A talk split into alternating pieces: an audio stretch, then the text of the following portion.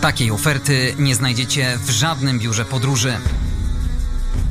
Zabieram Was w niebezpieczną wyprawę dookoła świata. Odwiedzimy miejsca naznaczone historią, konfliktami, terroryzmem czy ludobójstwem. Zapraszam na podcast Jak nie zwiedzać świata. Andrzej Gliniak, witajcie. Dziś na galowo, bo okazja nie byle jaka, jubileuszowy 50 odcinek. Po nagraniu zjemy torta, wychylimy lampkę szampana, ale teraz czas do pracy. Kłaniam się nisko tym, którzy od dłuższego czasu wspierają projekt i dołożyli cegiełkę do tego, że już tak długo mam przyjemność być razem z wami. Patroni podcastu KANS, czyli Karkonoska Akademia Nauk Stosowanych w Jeleniej Górze, Entrak, europejski lider wśród dostawców części do maszyn budowlanych oraz Pozbet, profesjonaliści z branży konstrukcji betonowych. Zachęcam do subskrybowania konta podcastu na YouTube oraz Spotify, a także odwiedzania i lajkowania strony Jak nie zwiedzać świata na Facebooku. Dziś 50 odcinek, więc okrągła liczba zobowiązuje. Zabieram Was zatem w ciekawe miejsce, które jest punktem zapalnym większości bliskowschodnich konfliktów. Izrael. Kraj, w którym od pierwszego wejrzenia zakochał się mój gość, Michał Lejkowski. Dzień dobry. Witam wszystkich. Z urodzenia Płotczanin, z wyboru Wrocławianin. Ojciec czwórki nastolatków, z zawodu finansista w dużym korpo, z zamiłowania odkrywca świata, biegacz, pacyfista i koneser życia. Ponad 50 krajów na koncie, a jednak ciągnie wilka do lasu, bo Izrael odwiedziłeś już dziesięciokrotnie. Zupełnie niechcący to wyszło. Izrael jest e, krajem niesamowitym, bo jest e, tam absolutnie wszystko. Wyobraź sobie kraj wielkości Wielkopolski, w którym masz e, Miami, w którym masz Wielki Kanion Colorado jednocześnie, masz dwa morza, fantastyczne plaże, historię, którą możesz sobie zwiedzać otwierając Biblię. Fakt, że trochę być może przedawnione informacje, ale z drugiej strony coś w tym jest, że przyciąga cię absolutnie jak magnes i zawsze zawsze chcesz tam wracać. Fantastyczni ludzie, fantastyczne jedzenie. Poza tym jesteś e, przykryty najlepszą tarczą antyrakietową świata, więc czujesz się bezpiecznie. To jest trochę jak w Rosji, tam też się czujesz bezpiecznie. Wiesz, że nikt cię nie zaatakuje, jak cię coś zaatakuje, to nic z tego nie wyniknie. Żelazna kopuła. Tak. Bardzo droga, bo wystrzelenie jednego pocisku to jest koszt niemal 100 tysięcy dolarów. Ja myślę, że ich sponsoruje cały świat, więc to nie jest jakiś tam e, wielki temat. E, byłem wielokrotnie w momencie, kiedy zbliżał się jakiś konflikt lub e, kopuła musiała zostać użyta. Raz biegałem sobie po Eliacie i nagle dzwoni do mnie mój ojciec i mówi: Słuchaj, na Tel Awiw spadło 82 rakiety. Ja mówię, no tak, ale żadna nie dotarła do celu. No i to jest taka właśnie, to jest taka historia o Izraelu, aczkolwiek cały naród jest gotowym. Ja, tam, tam, tam jest przeszkoleni, przeszkoleni są wszyscy, wszędzie są schrony, każdy wie, co ma robić w momencie zagrożenia, także dość bezpiecznie, myślę. Jeżeli tylko spojrzysz e, na to obiektywnie, e, nie ma tam wojny. Mimo, że ona technicznie jest, to fizycznie ta wojna jest niemożliwa. Jest to najlepiej uzbrojony kraj na świecie, jeden z najlepiej uzbrojonych krajów na świecie. E, armia jest, e, pójście do wojska jest powszechne, czyli e, widzisz nawet dziewczyny, które nie mają 20 lat z karabinami. Jeżeli oswoisz się z tym widokiem karabinów i tak sobie pomyślisz, że kto może zagrozić krajowi, który ma poparcie USA, no to na samym końcu jest ok. To jest fajne miejsce. To pytanie dotyczące Izraela zawsze wraca jak mantra. Bezpiecznie czy niebezpiecznie? Dla mnie bezpiecznie. Znaczy, łatwo się tam dostać. Trochę trudniej się wydostać. Na samym końcu zawsze masz wywiad. E, ja osobiście spotkałem się z kilkoma próbami wyprowadzenia mnie z równowagi na takich wywiadach. Ale mówimy teraz o tym, jak przekroczyć granicę tak. i znaleźć się na terytorium Izraela. Granicę przekraczasz bardzo prosto, o ile nie masz e, dziwnych pieczątek w paszporcie. E, Izrael zwykle ma kilka aktywnych wojen aktualnie. Więc w momencie, kiedy w twoim paszporcie jest jedna z takich pieczątek, no to oczywiście możesz mieć problem, możesz mieć przesłuchanie na wstępie, ale zwykle to się nie odbywa. To jest Egipt, Syria, Jordania, Irak, Arabia Saudyjska, Jemen, Liban, tak, i Libia. Tak, oni sobie dodają co jakiś czas te kraje. Chodzi o kraje arabskie, chodzi o Palestynę głównie, ale to są takie wojny wirtualne, bym powiedział. Oni na samym końcu się z nimi lubią, oni na samym końcu z nimi e, tradują. Także tam jest wymiana handlowa, tam jest wymiana dyplomatyczna, a oficjalnie być może jest wojna. E, Jak wygląda taka kontrola? Kontrola przy wejściu jest bardzo, e, bym powiedział, lakoniczna. Nic tam się wielkiego nie dzieje. Czasami jest dwa zdania przesłuchania, czasami zupełnie nic przechodzisz, ale kontrola na wyjściu to już jest bardziej skomplikowana sprawa. Raz miałem bardzo kuriozalną sytuację. Ja mam na imię Michał i przyszła taka nie za ładna być może pani, która też miała na plakietce napisane Michał, więc ja od razu na, próbowałem nawiązać z nią kontakt. Mówię, o Michał, to się dogadamy. Ja też jestem Michał. Niestety mina tej pani nie wskazywała na to, że miała cokolwiek... Była skora do żartów. Tak, tak, tak. Myślę, że żarty tam bardzo kiepsko wchodzą, także szczerze nie polecam nikomu w, e, w ogóle zaczynać tak, na taką modłę. Pani od razu zapytała, czy sam pakowałem walizkę, to jest standardowe pytanie, ale kolejne pytanie było przeglądanie mojego paszportu i było, co robiłem w Malezji. E, mówię, byłem tam na wakacjach. A co robiłeś w USA? Byłem na wakacjach. Często jeździsz na wakacje? Tak, często jeżdżę. A kto z Malezji, z twojego Facebooka wie, że dzisiaj jesteś w Izraelu? Ja mówię, nie mam pojęcia. Aha, może byś się spróbował jakoś tego dowiedzieć. Także e, pytania są bardzo podchwytliwe. Ja byłem e, z takim gronem znajomych, którzy akurat e, utknęli w toalecie i pyta, pani się pytała, z kim jestem. Powiedziałem, że z czterema kolegami. A gdzie są koledzy? W toalecie. Zatem poczekamy sobie na kolegów. Także no, tak, tak, było, tak było średnio, szczególnie, e, że prawie zawsze jest historia, gdy nadajesz bagaż, przynajmniej w moim przypadku, dostaję taką karteczkę, potem w domu zostaje w tym bagażu. E, bagaż został prze, e, przeszukany w ramach bezpieczeństwa państwa Izrael. Także ja mam na pamiątkę kilka takich właśnie karteczek, artefaktów. Więc no, tak, tak kontrowersyjnie jest przy wyjeździe. Bardzo fajnie jest przy wjeździe, o ile tam tych pieczątek nie masz. W samym Izraelu e, sytuacja, bym powiedział, jest e, konstans. Od 1948 e, roku, kiedy to państwo istnieje, wojna jest non-stop. Już drugiego dnia, kiedy założyli ten kraj, rozpoczęła się wojna ze wszystkimi możliwymi sąsiadami i do dzisiaj w sumie nic tam się nie zmieniło. Jeżeli jeździsz sobie po Izraelu z taksówkarzem i zapytasz, co on sądzi o tej sytuacji, zwykle taksówkarz ci powie, jest jak jest. Tak jest zawsze i tak będzie. Masz wrażenie, że oni już się po prostu przyzwyczaili do życia pod ciągłą presją? Ja mam wrażenie, że tam tak jak każdy chce po prostu żyć i oni tej wojny do niczego nie potrzebują, a z drugiej strony bardzo duża, duży, duża jest presja na ekspansję E, tego kraju, ponieważ tam nie ma powierzchni. E, jeżeli mówimy o tych settlersach, którzy są przy granicy, o tych wszystkich ludziach, którzy desperacko próbują zamieszkać w okolicy Izraela i przepchnąć trochę te granice e, z Palestyną, no to, to rzeczywiście tam jest średnio. Tam nie obowiązuje prawo. Tam są bardzo, bardzo ortodoksyjne i kontrowersyjne przepisy. Na samym końcu tam może być niebezpiecznie i ja szczerze mówiąc unikam Palestynę. Mimo, że bywałem i to bywałem w takich miejscach e, dość popularnych turystycznie. Jeżeli jedziesz do Betlejem, przedostajesz się przez słynny mur, e, to jest bardzo blisko Jerozolimy. Zaraz za tym murem, oczywiście przedostanie się przez mur to jest e, kwestia paru godzin, to nie jest tak prosto, szczególnie jak jedziesz autem. Możesz się liczyć z tym, że auto zostanie przeszukane. W momencie, kiedy już tam zamieszkaliśmy w Betlejem, problem był taki, że z bagażnika wyciągałem alkohol, kupiliśmy sobie e, trochę piwa na, na wieczór. Wzrok tych osób, które to widziały, był, bym powiedział, jedno, e, jednoznaczny. To, to, to, to, nie, to nie był dobry kierunek. Szczególnie, że w Betlejem alkoholu nie kupisz żadnego. Poza tym, ja byłem pierwszy raz w 2017 czy 2018 roku Cztery lata wcześniej jeździły po Betlejem czołgi. Ja widziałem na własne oczy dwoje nastolatków z bronią, którzy sobie po prostu tą, tą broń demonstrowali. Nie wiem, czy to, był, czy to był fake, czy to nie był fake, nie chciałem sprawdzać, ale jest kontrowersyjnie. To nie jest na zasadzie takiej, że jest luzik, mimo że to jest jedno z najbardziej turystycznych miejsc świata. Także no, myślę, że trzeba uważać. Podobna sytuacja Jericho. Pięć lat temu, kiedy tam e, wjechaliśmy autem, e, szczerze atmosfera była bardzo kiepska, bardzo napięta.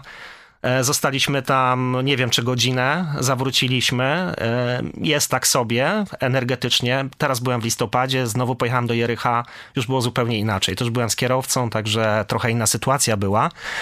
Ale na samym końcu nie są to moje klimaty, nie są to takie klimaty luzu, który jest w Izraelu. W Izraelu jednak jest e, napięcie i cały czas musisz mieć oczy dookoła głowy. Tak, tak, tak. To jest na takiej, trochę na takiej zasadzie te wszystkie procedury związane z bezpieczeństwem, z odpowiednimi zachowaniami w razie zagrożenia terrorystycznego mają chyba w jednym palcu.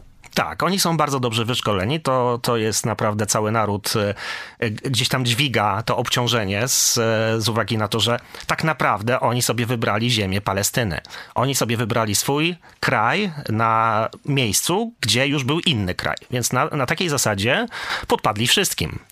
E, ja nie, nie wiem, czy którykolwiek z sąsiadów tak naprawdę lubi Izraelczyków. To jest na takiej zasadzie, że oni czują się tam E, nie do końca bezpiecznie, ponieważ e, wszyscy sąsiedzi chcą coś od nich i na samym końcu czuć tą atmosferę. Jest to napięcie, latają te samoloty czasami.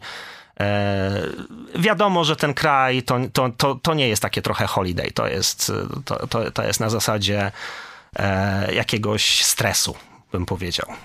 W Izraelu bardzo wiele osób nosi przy sobie broń. Czytałem, że w momencie zagrożenia mają obowiązek zastrzelić terrorystę, a jeśli tego nie zrobią, mogą podlegać odpowiedzialności karnej. E, nie słyszałem, ale bym się zupełnie nie zdziwił. Jeżeli w ogóle podróżujesz przez Izrael, masz takie checkpointy, które cię, e, że tak powiem, kontrolują. Zwykle e, żołnierz mówi, że macha ci, żebyś sobie jechał dalej, ale co któreś, co któreś auto jest sprawdzane. To są panowie z karabinami, panowie wyglądający bardzo groźnie. Nie zalecam się do nich uśmiechać. Także kraj jest pod kontrolą, pod, e, pod ciągłym, e, bym powiedział, e, taką bacznością z uwagi na, na sytuację geopolityczną i to, co tam może się wydarzyć za chwilę. Możesz z pełną odpowiedzialnością stwierdzić, że Izrael dla turystów jest bezpiecznym miejscem? Tak, jeżeli przywykniesz do widoku karabinów i oswoisz się z tym, że jesteś pod takim trochę kokonem, pod taką czapą. Parasolem ochronnym. Parasolem ochronnym i z drugiej strony jesteś w kraju, który toczy pewnie akurat co najmniej dwie aktywnie wojny, których nie widać w ogóle na ulicach, e, to tak. Poruszanie jest e, bezproblemowe, widać tych strażników, widać to wojsko. Ja bym powiedział, że e, trzeba to po prostu przyjąć, że tak jest. I tyle. I nie spotkało mnie tam zupełnie nic e, dziwnego. Nie, nie, nie miałem jakiejś kontroli, nie miałem przygód z policją, z wojskiem. E, trzeba przełknąć tą żabę na lotnisku, jeżeli wylatuje z Izraela. Po prostu dać sobie, dać sobie spokój z tym, że być może oni cię niekoniecznie fajnie traktują. I, i, I tyle. Tam jest tam jest bezpiecznie. To jak najbardziej polecam. Tym bardziej, że te wszystkie ataki terrorystyczne są nacelowane czy na żołnierzy, czy na policjantów, na różnego rodzaju służby mundurowe. Natomiast tak naprawdę turyści mogą co jedynie rykoszetem oberwać. Tak, ale jak jesteś białym człowiekiem, jesteś tam trochę inaczej traktowany. Rzeczywiście oni Arabów być może nie cenią wielką miłością, bo, no bo wiadomo dlaczego. E, jeżeli jesteś z Polski, jeżeli no, wyróżniasz się, że nie jesteś e, Arabem, nie ma żadnego problemu. Absolutnie. Więc e, no tak, rykoszetem zawsze można dostać to oczywiście. W Tel Awiwie nieraz były jakieś zamachy, w Jerozolimie były bardzo często zamachy, no ale to taki niebezpieczny świat się teraz zrobił, myślę. Więc e, trzeba przywyknąć do tego. Co ma wisieć, nie utonie. Jest co, nie widać takiego e, spięcia na ulicach. Bardziej widać takie spięcie e, w Amanie, czy tam w jakichś tych takich bardziej arabskich miejscach. Ja bym powiedział, że Izrael jest europejski. Tam, tam są i Amerykanie, tam jest cały świat tak naprawdę. To, to, nie, to nie jest tak, że chodzisz po ulicy i za tobą wojsko chodzi. Oczywiście oni są widoczni, najbardziej są widoczni w Jerozolimie, myślę, bo strzegą tej, nie, nie mówiąc tylko ściany płaczu, ale zasadniczo tej infrastruktury historycznej. W Tel Awiwie jest luz, tam, tam, jest, tam jest naprawdę fantastycznie. Jakbym miał wybrać miejsce do życia, to bym bardzo rozważał, żeby to był właśnie Tel Awiw. Nie miałeś ani jednej nieprzyjemnej sytuacji podczas Twoich wielokrotnych wypraw do Izraela? Absolutnie nie. Wiesz, e, to jest, e, to jest taki naród otwarty. Oni są, e, bardzo łatwo się z nimi dogadać. Komunikacja przebiega bez żadnego problemu w restauracjach, wszyscy uśmiechnięci, chcą ci doradzić, chcą, wiesz, chcą z tobą nawiązać jakąś taką relację. Ja, ja, jestem zachwycony, jeżeli chodzi o bycie w tym kraju. Nic takiego, co mógłbym powiedzieć, że nie wiem, świadczy na niekorzyść nie, nie miało takiego miejsca. Z jakimi problemami, poza tym odmienianymi już przez wszystkie przypadki bezpieczeństwem, borykają się jeszcze Izraelczycy? Ja myślę, że e, młodzi nie różnią się zupełnie, czy, czy tam nastolatkowie, czy, czy dwudziestoparolatkowie zupełnie się nie różnią od, e, od nas, e, kiedy my mieliśmy, czy tam mamy w tym momencie w Polsce jesteśmy w takim wieku. Jeżeli chodzi o ten, o ten taki, bym powiedział, bardziej starszy elektorat, to oni chcą utrzymać status quo. To jest na takiej zasadzie, że teraz jest dobrze, E, że te działania rządu są raczej popierane. Z tego, co z kimkolwiek tam rozmawiam, to, to oni chcą tego samego premiera, tego samego prezydenta. E, oni są zadowoleni z tego kraju. Tam jest. E, I tam, dumni pewnie. Myślę, że tak. Tam jest, tam jest duży poziom dumy. Ale wyobraź sobie, wiesz, oni wygrzebali ten kraj tak naprawdę z tych, z tych ruin, e, zabrali Palestynie tą ziemię, wiesz, to, to, jest, to jest kraj okupiony niesamowitym potem. I to jest w ogóle łód szczęścia, że ten kraj istnieje. Przecież w momencie, kiedy Ben Gurion e, ogłosił niepodległość, e, sześć godzin później były naloty ze wszystkich możliwych krajów zaprzyjaźnionych obok, z Egiptu, z Jordanii, z Syrii, także oni ledwo, le, ledwo pociągnęli to, że, że ten kraj w ogóle istnieje. Gdyby, gdyby nie Truman, gdyby nie, nie Stalin, który chciał zrobić na złość Anglii, no bo tak naprawdę z Wielkiej Brytanii ten kraj się wywodzi, jeżeli chodzi o Palestynę. Wcześniej był to, wcześniej historycznie oni to mieli w swoich tam włościach, bym powiedział, i chciał im zrobić na złość. Gdyby nie było poparcia tych dwóch wielkich mocarstw, potem Eisenhowera, no to myślę, że byłoby słabo z nimi. Spór o status tego miejsca jest jednym z powodów konfliktu izraelsko-palestyńskiego. Jerozolima, którą sami Żydzi uważają za stolicę, na kilka lat temu były prezydent Stanów Zjednoczonych Donald Trump oficjalnie uznał za najważniejszą w Izraelu i wydał polecenie rozpoczęcia procedury przenoszenia amerykańskiej ambasady do tego miasta z Tel Awiwu. Co zrobiło na tobie największe wrażenie w tym największym mieście w Izraelu? Trudno powiedzieć, gdzie jest ta stolica. Rzeczywiście, jeżeli chodzi o stolicę startupów, to na pewno jest to Tel Awiw. Jeżeli chodzi o stolicę religijną, e, historyczną, jestem przekonany, że powinna być to Jerozolima. Z drugiej strony, Zauważyłem, że to nie jest jakiś tam wielki problem. Jak pytam Izraelitów, gdzie oni mają stolicę, to zdania są podzielone, więc ja myślę, że każdy przywykł do tej e, przedziwnej sytuacji. Jerozolima jest też e, takim miastem konsensusu, bym powiedział. E, Żydzi zaczynają szabat w piątek, kończą szabat w sobotę. Od soboty wchodzą muzeumanie ze swoimi, no bardzo bym powiedział, głośnymi E, akcentami e, ze swoich meczetów, a chrześcijanie wchodzą w niedzielę. Więc e, trzy wielkie religie, które spotkały się na jednym miejscu. Praktycznie wszyscy wielcy bogowie z tych religii zostali powołani do życia też niedaleko Jerozolimy. I patrząc na to wszystko, jest taki tygiel, jest miejsce, gdzie to się wszystko spotyka, i na samym końcu ja nie czuję, że E, nie ma tego zrozumienia. Tam jest, tam jest wręcz, bym powiedział, dyskusja, wymiana na takiej zasadzie, że oni wiedzą, że muszą ze sobą koegzystować. Tym bardziej, że jest to centralny punkt dla judaizmu i dla chrześcijaństwa i dla islamu. Mahomet był bardzo blisko też powołany tam do życia, także Także całkiem, e, całkiem energetycznie miejsce bym powiedział. Co jeszcze ciekawego można zobaczyć w Jerozolimie? Wiesz co, ja bardzo polecam e, Ścianę Płaczu, naprawdę. E, pierwszy raz o Ścianie Płaczu w sumie zainteresowałem się z uwagi na Boba Dylana, który kiedyś tam sobie pojechał na odmianę religijną, żeby przywrócić swoje korzenie żydowskie. E, za każdym razem, jak jestem przy ścianie płaczu, czyli idziesz po lewej stronie, bo to jest dla facetów, po, po prawej stronie jest dla kobiet, e, ja ten liścik sobie próbuję wcisnąć i szczerze czuć tą energię, czuć, czuć coś wyższego, co tam e, za tym jest. Tak przy okazji nigdy jeszcze nie było, że mi się nie spełniło to co, to, to, co tam sobie wrzuciłem. Oczywiście oni te liściki potem wyrzucają, tam jest na YouTubie bardzo wiele prześmiewczych filmów, jak bardzo Bóg nie czyta tych liścików ale ja myślę, że to jest bardzo fajne doświadczenie na samym końcu kiedy idziesz do ściany płaczu, przechodzisz przez taki wielki bazar, który no, tak naprawdę jest kwintesencją i Arabii, i kultury żydowskiej. E, czujesz te wszystkie zapachy, te wszystkie potrawy, które tam się pichcą. Jest to trochę takie doświadczenie Azji, bym powiedział. E, na bardzo małym obszarze masz wszystko. I restauracje, i sklepy, i każdy chce, chce ci coś wcisnąć, a za chwilę wchodzisz do najbardziej świętego miejsca w Izraelu, czyli wchodzisz pod tą ścianę płaczu, gdzie w sumie jest zakazane robić zdjęcia, gdzie dostajesz jarmułkę, żeby w ogóle dotknąć tej ściany. I tak na, na, jest, jesteś w miejscu, gdzie łączy się to wszystko. Ta religia się łączy i z handlem, i, i z tą Torą, i, i, z, i z, tymi, e, z tymi ludźmi, którzy ciągle wierzą w ten ortodoksyjny nurt religijny. Tam oczywiście jest mnóstwo też e, dowcipów na ten temat. E, jeden z nich jest taki, jak e, bardzo głośno pewien Żyd się modli pod ścianą płaczu i mówi, Boże, daj mi 100 szekli.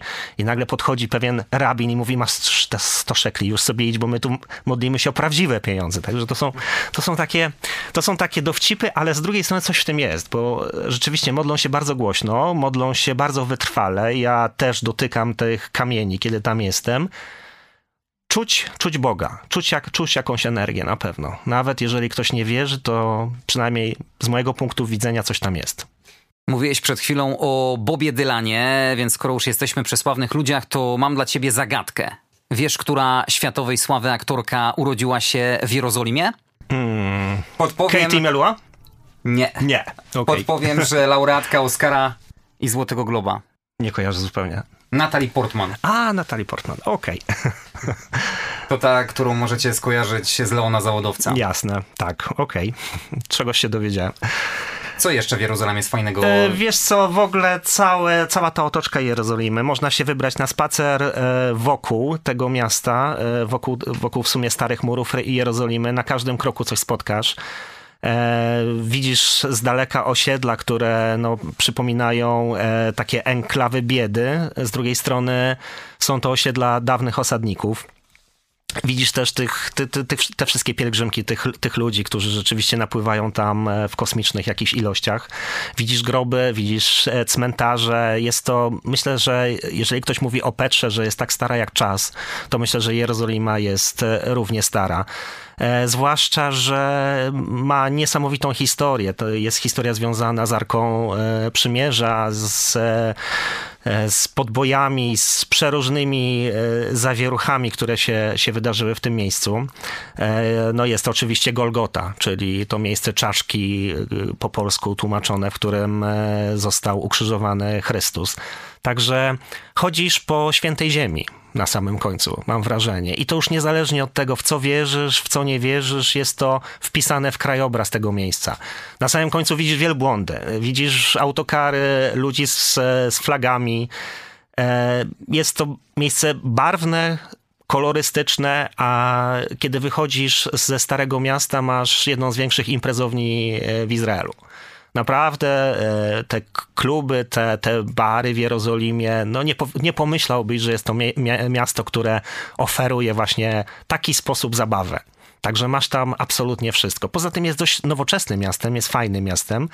E, jak sobie popatrzysz na pocztówki, czy tam na jakieś takie e, insighty z, z tego miasta, no to masz tramwaje, bardzo charakterystyczne. Myślę, że tylko trzeba uważać na dzień, kiedy tam jesteś. Tam jest bardzo dużo świąt, e, świąt e, religijnych. Bardzo nie polecam e, przybycia do Jerozolimy w piątek, bo absolutnie mało tam się dzieje z uwagi na szabat.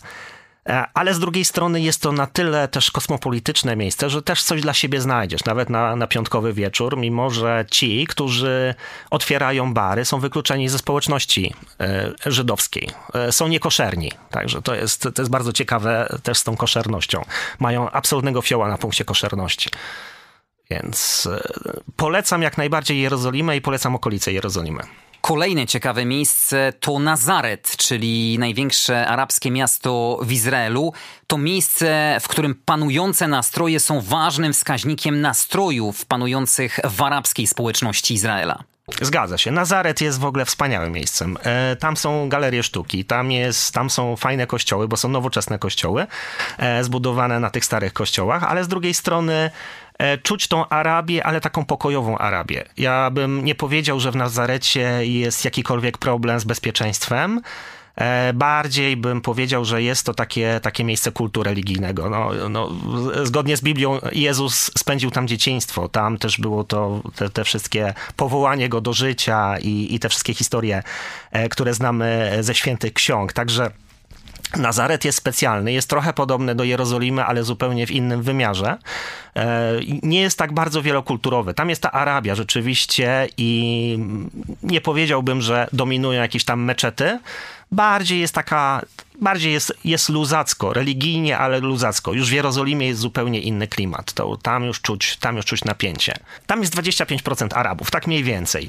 I ja myślę, że to jest ten rodzaj e, ludności, który akurat nie jest przeciwko Izraelowi. Oni zostali Zasymilowali się Zasymilowali się, tak. To, to, to nie jest ta Arabia, która chce wojny, bo oni też tam mają swoje domy, oni mają swoje rodziny i oni mówią i po hebrajsku, i po arabsku bardzo często. Zresztą Żydzi też mówią często po arabsku. Arabski jest e, językiem powszechnym w, te, w tej części świata, więc ja nie sądzę, że ta część Arabii solidaryzuje e, z kimkolwiek do końca. Jest to bardziej na zasadzie tego, że każdy, każdy chce w tym kraju znaleźć e, jakieś takie miejsce do życia dla siebie. No to najwyższy czas odwiedzić bliskowschodnie Miami, czyli Tel Awiw, jedno z najdroższych miast świata fantastyczne miejsce. E, ja ostatnio zastanawiałem się, czy nie kupić sobie jakieś nieruchomości e, w Tel Awiwie. No proszę. Bardzo, bardzo, bardzo ciekawa historia, ponieważ kiedyś te nieruchomości były za darmo. E, nie wiem, czy znasz taką historię, jak ci pierwsi osadnicy, ci settlerci pojawili się w Tel Awiwie i tak naprawdę Tel Awiw potrzebował ludzi. W związku z tym były loterie i ziemia była e, dawana za darmo. Loterie muszelkowe. Taki dziesięcioletni chłopiec e, e, z numerkami działek napisanych na muszelkach losował, przekazywał to rodzinom i ziemia była za darmo. Potem, potem na tej ziemi oczywiście urosły kolejne jakieś tam e, sklepiki, biznesy małe, czyli z takich, z takich działek zrobiło się jedno wielkie miasto. Tel Awiw jest absolutnie rewelacyjnym miejscem. Jest fantastyczne e, dla każdego, niezależnie od, od wiary, od e, tego, co sobie e, wymyśli jako, jako swoje jako swoje miejsce do podróży. Myślę, że nie da się tam nie cieszyć w tym miejscu. Przylatujesz do słonecznego Miami tak naprawdę. Masz e, niesamowity bulwar. Ja osobiście uwielbiam tam biegać. Tam jest, e, tam są, tam są piękne miejsca do biegania. Masz jakieś 6-7 kilometrów w jedną stronę, 6-7 kilometrów w drugą stronę. E, wracasz, masz plażowe beach bary. Jeżeli pobiegniesz oczywiście w prawą stronę, to jest ta historia z 7 kilometrami. Jeżeli po, pobiegniesz w lewą stronę, patrząc w kierunku Morza Śródziemnego, trafiasz do Jafy. To jest arabska część e, Tel Awiwu. Rewelacyjne miejsce, to jest stary port. E, e, fajne, faj, fa, fajne z uwagi na integrację tego miejsca. Kiedyś Jaffa i, i Tel Awiw to były zupełnie dwa różne miejsca. Kiedyś była tam granica, w sumie był ograniczona była ograniczona możliwość komunikacji między tymi miejscami. Teraz Jaffa i Tel Awiw to jest jedno. Wchodzisz do bardzo starego miasta, to, to czuć to, te, te mury, to, to są tysiącletnie mury. Na samym końcu e, masz e, rewelacyjne restauracje. E, masz, wchodzisz do jakiejkolwiek restauracji arabskiej, bo praktycznie są, są, tam same restauracje arabskie. Podają ci 20 przystawek na wstępie, bez zamawiania czegokolwiek. Jeszcze nie zamówiłeś głównego dania, a już masz 20 przystawek. Moja rekomendacja jest, żeby zostać na tych 20 przystawkach i już nic więcej nie zamawiać na pewno. Także na takiej trochę zasadzie to jest. Z drugiej strony przepiękna marszruta, bym powiedział. Jeżeli chcesz sobie romantyczny wyjazd zrobić, jedź do Tel Awiwu. Jeżeli chcesz sobie e, pojechać na półmaraton, jedź do Tel Awiwu. Bardzo często są tam biegi organizowane. A jeżeli chcesz sobie po, poleżeć na słońce, to na słońcu to też jedź do Tel Awiwu, ewentualnie do Eilatu. Teraz trochę się pogorszyło, ponieważ kiedyś można powiedzieć, że praktycznie z każdego e, polskiego lotniska można było polecieć do Tel Awiwu i do Eliatu. Eliat jest e, w tym momencie zamknięty e, z uwagi też na COVID i na, na e, powsumniejszy ruch, który się z tym wszystkim wiązał. Mam nadzieję, że, że, że to się odblokuje, ale to, to, to są dwa super miejsca. Ten Eilat to jest taki, bym powiedział, Sopot izraelski. Tam jest tylko 9 kilometrów plaży. E, po lewej stronie masz Egipt, e, po prawej stronie masz Jordanię. E, ciągle miejsce, gdzie możesz sobie pobiegać, ale też ciągle fajne miejsce na imprezownię. Fantastyczne bary, fantastyczna plaża. dość kosmopolityczne miejsce. Bardzo dużo słychać rosyjskiego, co prawda bym powiedział. W ogóle w Izraelu bardzo dużo słychać rosyjskiego.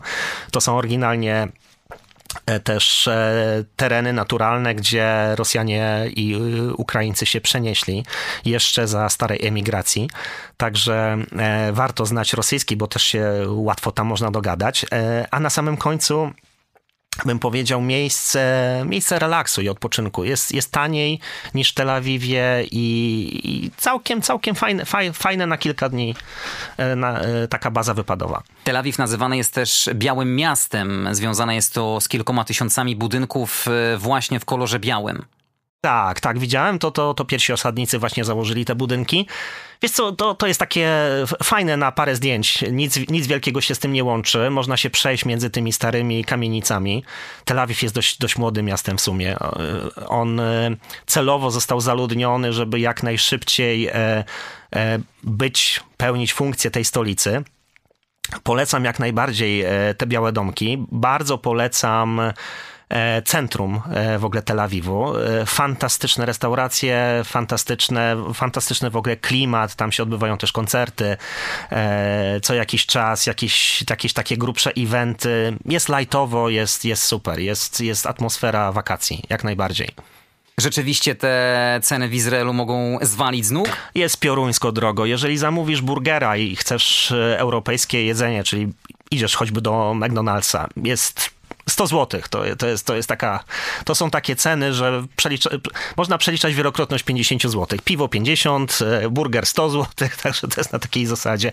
Wiesz, jest fajnie z tą szeklą, bo e, jeszcze do niedawna, teraz jest niestety deprecjacja złotówki dość znaczna, e, ale jeszcze do niedawna jeden, jedna szekla to był jeden złoty, także można było sobie mniej więcej mieć łatwe odniesienie za co płacisz. Z drugiej strony, jeżeli planujesz spędzić e, w absolutnie fantastycznym miejscu kilka dni, ja myślę, że trzeba to sobie odpuścić, te, te przeliczniki i po prostu dobrze się bawić w tych miejscach. Miejsce, które robi w Izraelu niesamowite wrażenie, to Czerwony Kanion. Tak, to jest, to jest unikalne miejsce. Szczerze, jest to prawdopodobnie jeden z najładniejszych kanionów, jaki myślę istnieje na świecie. Na pewno najładniejszy, jaki ja widziałem. E, bardzo łatwo się do niego dostać. Wręcz bym powiedział, że zalecane. Jeżeli jesteście w Ejlacie, to nie, nie skorzystanie z uroków kanionu to jest zbrodnia, bym powiedział. To jest absolutnie a must, co trzeba zrobić. E, łatwo się tam dostać. E, są specjalne busiki. Ewentualnie możesz wypożyczyć samochód i sobie tam dojechać to jest taka marszruta na co najmniej 4 godziny. E, gwarantowana pogoda, nawet w zimie, myślę, że około 25-27 stopni to, to, to minimum. E, jest e, nieziemsko. Widoki są absolutnie fenomenalne.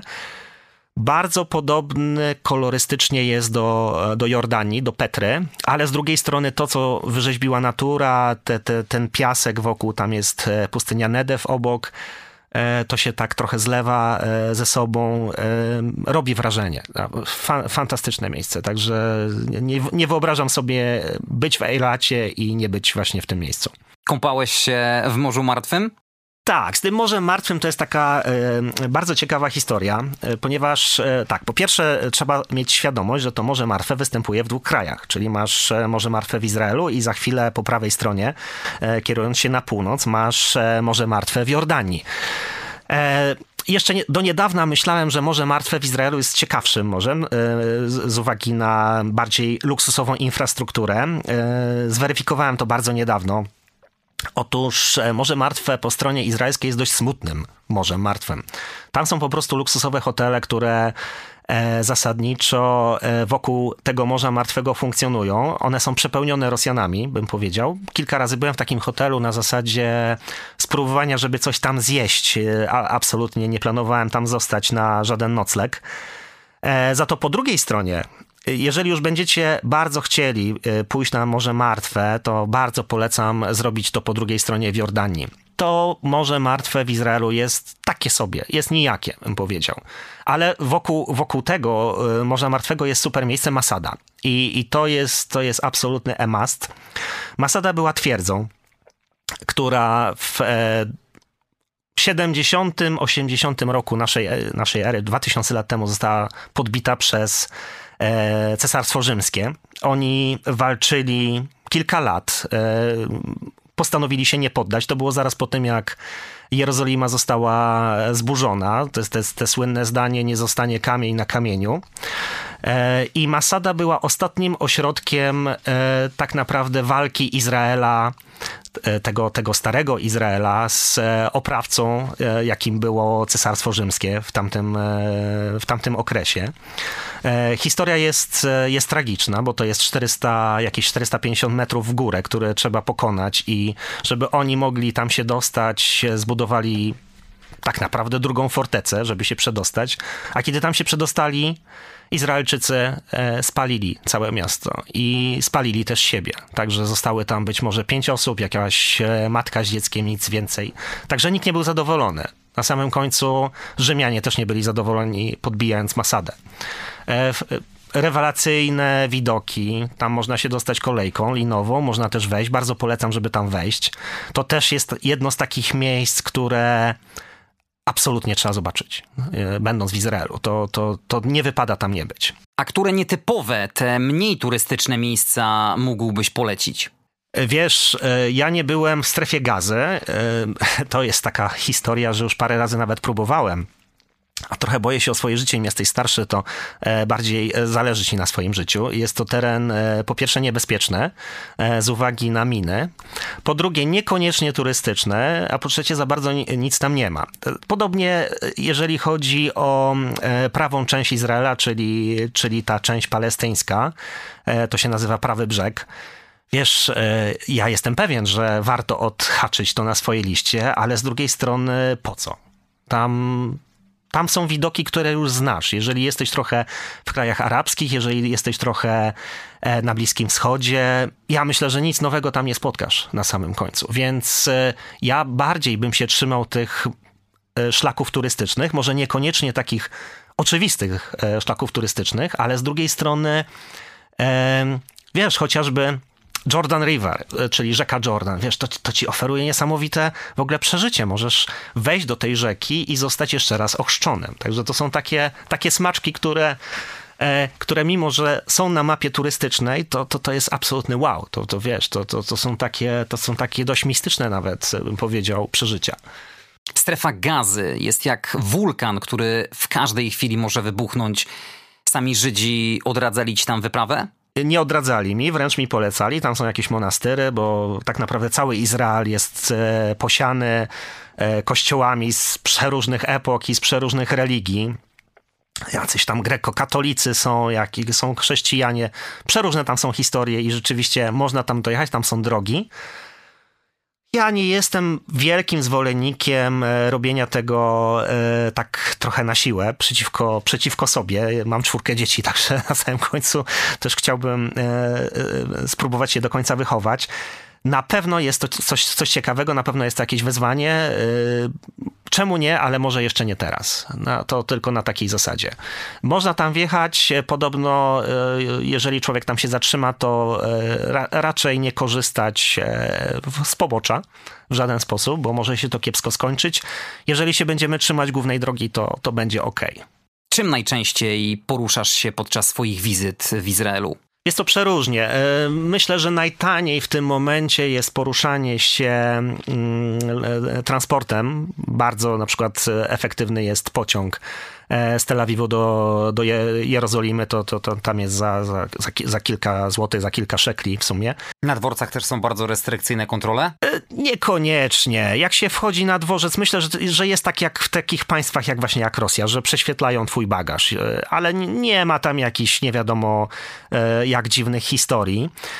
Wiesz co, ja preferuję samochód w sumie, bo to jest kraj, który ma długości z Tel Awiwu do Eilatu 350 km. Jeżeli byś pojechał do Haify trochę wyżej, do Nazaretu, nie wiem, czy, czy ci się uda 500 km zrobić w tym kraju. Także jeżeli e, ktoś planuje przyjechać do Izraela na tydzień, to myślę, że ciągle auto. Szczególnie, że można taki car sharing sobie zrobić w 4 osoby, w 5 osób i wtedy, wtedy wychodzi to ekonomicznie. Auto te zalety, że jesteś niezależny od tego transportu. a z drugiej strony no, mm, jest, jest, jest, jest bardzo, bym powiedział, dobra infrastruktura w Izraelu. Nie jest to tak jak w Jordanii, że dziura na, dziura na dziurze, nie wiesz czy dojedziesz i, i, i w ogóle E, kontrowersyjne, w, w, jaki sposób ktoś tam drogę zbudował. Tutaj jest, to, to jest bardzo nowoczesny kraj. Izrael Izrael to jest dla mnie Europa w sumie na samym końcu. E, zresztą grają w euro, także... także... Tak, od 94 roku wszystkie kluby sportowe w Izraelu zostały włączone tak. do strefy europejskiej. Tak, także ja, ja tam się czuję dość europejsko, można powiedzieć. To nie jest jakiś taki kraj odosobniony, ale bardzo, bardzo kolorowy z uwagi na E, z uwagi na kulturę, z uwagi na przeszłość. E, oni bardzo lubią Polaków, mam takie wrażenie. W ogóle Polski też się słyszy. No, zresztą taka ciekawostka, Ben Gurion e, to jest gość z Płońska, czyli tam ile? 70 kilometrów od Warszawy, czyli założyciel państwa, gość, który wprowadził tak naprawdę Izrael na, na, na drogę międzynarodową, bo to jest 48 rok, kiedy on Pierwszy był... prezydent? Pre, pierwszy premier e, Izraela.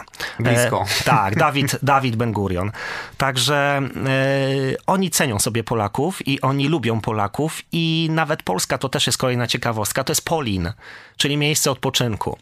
Ich było przed Holokaustem, przed wojną, ich było w Polsce 3 miliony.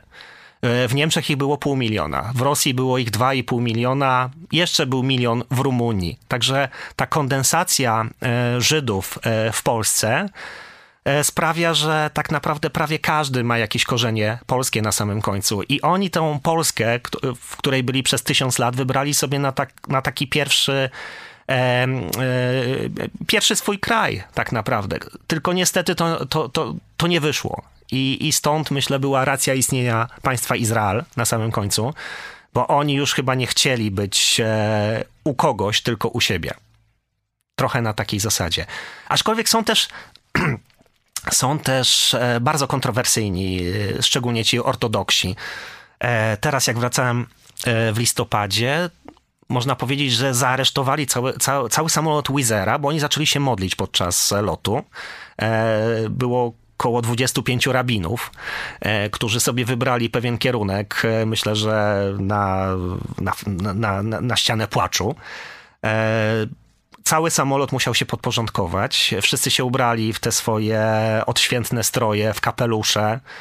Zupełnie kuriozalna sytuacja. Cały samolot to obserwował, stewardesy nie panowały nad tym.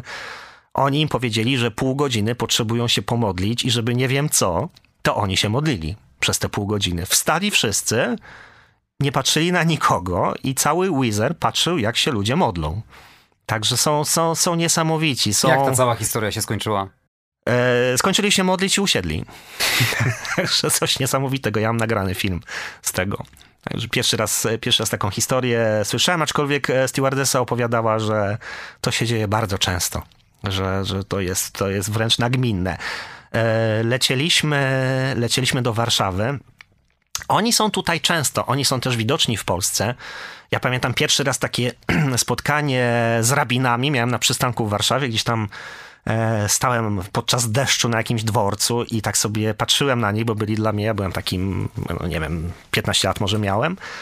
I gdzieś tam sobie na nich patrzyłem, obserwowałem z wielkim zaciekawieniem i tylko podsłyszałem taki tekst, a zacinał deszcz, było 10 stopni, było zimno i okropnie i ponuro i był październik, myślę. I jeden z nich powiedział, a ja wczoraj w Tel Awiwa nurkowałem. I tak mi się to spodobało, że to on po polsku tak właśnie te Tel Awiwa tak, e, tak pokracznie powiedział i to było takie dość, dość urocze i wtedy trochę się zainteresowałem tą kulturą, że rzeczywiście my jesteśmy my jesteśmy bardzo powiązani z nimi na samym końcu. E, oni tu byli, teraz ich nie ma, ale praktycznie całe Yad Vashem, cała spuścizna po Yad Vashem jest e, związana z Polską, można powiedzieć.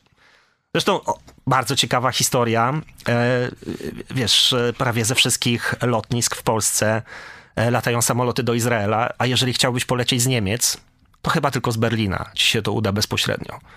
O ile ceny na miejscu są bardzo wysokie, to loty do Izraela z Polski są tanie. Wszystko dlatego, że Izrael inwestuje w turystykę. Rząd tego kraju płaci e, liniom lotniczym za przywożonych turystów. Tak, ja bardzo często latałem tanio. Raz mi się udało do Eilatu za 59 zł polecieć. Było tych biletów może z 5, ponieważ jak nadałem moim znajomym, to jeszcze może z jedna osoba zdążyła kliknąć w takiej cenie.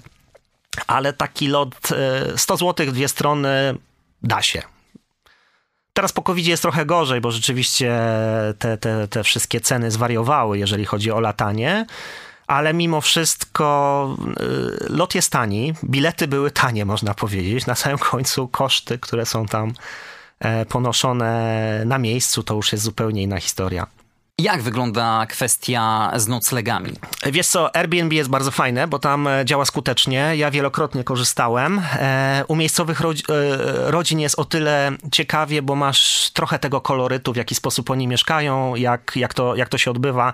Szczególnie w okolicach Morza Martwego nie ma za bardzo takich hoteli fajnych, tylko są takie właśnie spa i tak dalej, co, co po pierwsze jest bardzo drogie, po, dru po drugie nie, niekoniecznie to jest coś, co mnie interesuje interesuje. E, więc staram się, e, ja w ogóle staram się jak najtaniej, najważniejsze, żeby karaluchów nie było, mimo że karaluchy są wszechobecne, właśnie jeżeli rozmawiamy o czymś takim, e, co może nas wystraszyć w, w Arabii, właśnie w krajach Bliskiego Wschodu, no, ogromne karaluchy. On, one są niezależnie od poziomu luksusu hotelu, także na pewno je zawsze gdzieś znajdziemy.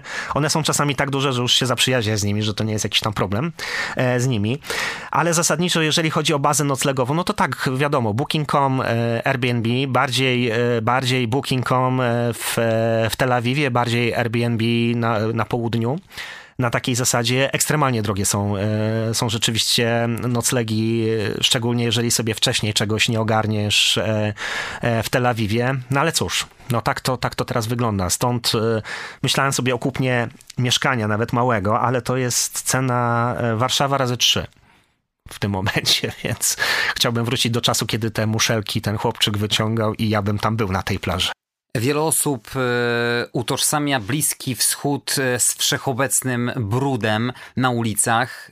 Izrael jest chyba tego przeciwieństwem. Absolutnie nie. Jeżeli byśmy pojechali do Ammanu, który uważam, że jest chyba jedną z najbrzydszych stolic świata, to tam tak, tam jest, tam jest okropnie. Jeżeli porównamy, w zależności co uznajemy za stolicę, czy Jerozolimę, czy Tel Awiw, tam jest czysto. Tam, to, to, to są naprawdę czyste kraje. Eilat jest czysty. To, to jest. Myślę, że to jest, to jest różnica kulturowa e, zupełna. Z drugiej strony, im bardzo zależy na turystach, im, im, im zależy na pieniądzach. To, to jest też na takiej zasadzie, że chcą mieć wartościowych czyli przynoszących pieniądze turystów, a nikt tam nie pojedzie do, do kraju, który uważa za, nie wiem, za brudny.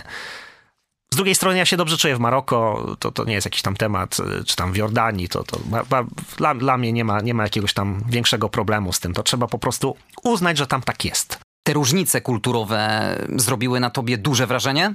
Wiesz, e, tak naprawdę te miejsca kultu są bardzo ciekawe. E, no, trzeba pamiętać, że zaczynali od stajenki, a tam jest wszystko w złocie. E, to, to, są, to są takie, bym powiedział, kuriozalne sytuacje, kiedy stoisz 4 czy tam 5 godzin w kolejce, żeby zobaczyć, gdzie tam się Jezus urodził, potem stoisz ileś tam czasu, żeby zobaczyć, gdzie, gdzie zmarł i tak dalej, a, a, a tam tej biedy w ogóle nie ma, tego tego, tego bycia ubogim właśnie nie poczułem. To było takie największe zaskoczenie, że, no, że właśnie jest ten dowcip, że e, złote a skromne, o, na takiej zasadzie. I zaczynali od tej stajenki, a tam naprawdę jest na bogato bardzo. I myślę, że to, że to w sumie jedyny, jedyny taki, taki, taki rys, który bym powiedział w kontrowersję pewną mnie wprowadza, jeżeli chodzi o, o te religie i o sposób, w jaki to jest e, zarządzane na samym końcu, bo tego Boga tam jest bardzo mało w tym momencie. Jak smakowała ci kuchnia żydowska? E, wiesz co, ja nie jestem jakimś wielkim e, amatorem kuchni żydowskiej. Ona jest dla mnie bardziej kuchnią na miejscu jest bardziej kuchnią arabską. Są te wszystkie falafele, te pity. Z drugiej strony trzeba pamiętać, że w tym kraju jest zlepek wszelkich możliwych nacji. Ci wszyscy ludzie, którzy e, zamieszkali w tym kraju i stworzyli tę, tą, tą nację od nowa, coś, coś wnieśli do tego kraju, czyli przynieśli swoje po, po, potrawy też, e, które e, w swoich domach rodzinnych mieli. Ja nie mam jakichś e, specyficznych preferencji. Oczywiście kaczka, e, jakaś tam ryba po żydowsku, jakiś śledź i tak dalej. No to są naturalne rzeczy, bo my to wszystko e, znamy z Polski. Dla mnie najbardziej ciekawym jedzeniem jest to, to jedzenie arabskie, to, to libańskie, to, to, to jordańskie, to co w tym kręgu kulturowym i obok się wydarza w restauracjach. Ale też, też są limity tego. To tak jak powiedzieć do Azji, południowo-wschodniej, gdzie jest prawdopodobnie najlepsze jedzenie na świecie i po tygodniu już tak naprawdę tęsknisz za pierogami, bo, bo to, jest, to już jest przesyt tego wszystkiego. Gdybyś miał wybrać najciekawsze miejsce, które widziałeś podczas swoich wielokrotnych wizyt w Izraelu, takie top jeden, co Wiesz by to było? Ja jestem zachwycony bulwarem w Tel Awiwie. Ja jak tylko tam się pojawiam, to, to, to mi się wszystko cieszy. To jest e, słońce, to są najpiękniejsze plaże, to są kafejki z super jedzeniem, atmosfera wow. Szczególnie jak tam sobie polecisz w grudniu, kiedy u nas, czy w listopadzie, kiedy u nas jest szaro, buro i, i mało, e, mało seksownie, to tam jest po prostu absolutny fenomen. Masz gwarantowane słońce praktycznie. To, to jest miejsce mocy e, z mojego punktu widzenia. Być może to zabrzmi mało podróżniczo, ale y, bardzo polecam sobie zrobić taki właśnie city break do Tel Awiwu. Nawet jeżeli ktoś nie lubi zwiedzać, to e, wyczaić tani lot, jakiś tam powiedzmy dwa miesiące wcześniej i można za 100 zł e, fajnie weekend spędzić. Na, na plaży, na słońcu, a przy okazji trochę liznąć innej kultury. Co doradziłbyś e, słuchaczom, którzy mają w planach odwiedzić Izrael? Kilka cennych porad, które ułatwią bezpieczną wizytę. Ja bym był za otwartością, to jest zupełnie inna kultura. To jest kultura teoretycznie nam bliska, ale to jest inna religia, to jest Tora, to nie jest Biblia, no mimo że Tora to, to tak naprawdę część Biblii, ale oni są bardzo inni pod tym względem, szczególnie ci ortodoksyjni Żydzi. Ale też e, to jest taki naród e, otwarty, bo to jest naród kosmopolityczny. Oczywiście są, e, można powiedzieć, że jeżeli chodzi o Izrael, to jest Tel Awiw i Izrael. To tak jak e, w Ameryce jest Nowy Jork i jest Ameryka. I ten Tel Awiw jest trochę inny. Tel Awiw jest nowoczesny, tam są e, drapacze chmur, tam, tam, tam jest ogromny kapitał, jedno z najdroższych, tak jak powiedziałeś, miejsc na świecie. E, te, ta reszta Izraela to jest stary kraj i to są, e, to są pewne rzeczy, które e, wtapiają się w, w to otoczenie w sposób taki szczególny. I ja bym miał taką radę, żeby mieć dużą otwartość na to wszystko, żeby nie podejmować absolutnie żadnego krytycznego dialogu z nimi. Co tam się dzieje, to jest trochę ich. My jesteśmy tam gośćmi mimo wszystko. Oni, to jest mały kraj z bardzo wieloma problemami i z bardzo wieloma kłopotami, które jeszcze nadejdą, myślę, bo te wojny, e, tak jak ci taksówkarze mają w manierze opowiadać, to, to nie jest jeszcze koniec. To, to, to, to będzie tak trwało, myślę, trochę. Ale próbowałeś ich e, podpytać o tematy polityczne, społeczne, pociągnąć trochę za język? Tak, jak najbardziej. Ja mam takie szczęście, że zawsze tam jakieś wybory są, jak jestem, więc ja się interesuję e, właśnie, co tam się dzieje. Tam jest taki Konstans, bo na początku oni byli tacy bardziej, kilkadziesiąt lat temu jeszcze, oni bardziej byli w stronę takiego socjalizmu. Kiedyś Żydom nie wypadało mieć bogactwa, a teraz Żydom nie wypada jest e, być biednym. Czyli ten kraj poszedł w taki, e, w taki rozwój e, kapitalistyczny, no ale to też tak jak Tel Awiw, czy tam jakieś wielkie ośrodki, gdzie wszystkie te korporacje próbują się osiedlić, no to wiadomo, że tam jest kapitał, tam się, tam się bardzo dobrze zarabia, tam jest napływ e, naukowców, informatyków z całego świata i tam są warunki do życia fajne. Więc e, z takiego punktu widzenia bym powiedział, bycia w ogóle w tym kraju, to ja bym, ja bym sobie nie robił jakichś takich wycieczek, co, to mi się podoba, to mi się podoba, to jest bardziej w stronę takiej właśnie akceptacji i ci wszyscy ludzie, tak jak powiedziałem, oni potrzebują e, miejsca do życia swojego. Oni tam mają rodziny, oni tam mają jakichś tam znajomych i tak dalej. My jesteśmy na ich ziemi. oni chcą e, żyć bez wojny też. Nie masz już dość Izraela? Ja mam niedosyt. Wiesz, ten COVID mnie zatrzymał trochę, bo po pierwsze granice były zamknięte, poza tym y, chyba przez półtora roku tam było bardzo ciężko się dostać, bo oni weszli w ten obłęd y, szczepionkowy i potem y, te, te wszystkie kwarantanny i tak dalej, ale Izrael to jest zawsze taka, to jest takie, takie fajne miejsce, jak nie wiesz, co ze sobą zrobić, a już masz prawie depresję w Polsce, bo, bo nie ma tej witaminy D i słońca, to zawsze leć do Izraela i wtedy wrócisz odmieniony, na pewno. Jakie jest miejsce kolejne w Izraelu, którego nie widziałeś, a z chęcią byś odwiedził? Jest co, ja bardzo, bardzo bym chciał e, spenetrować właśnie te okolice Morza Martwego ciągle. E, tam byłem e, mimo wszystko mało. Tam są wioski, które mają tysiącletnie historie.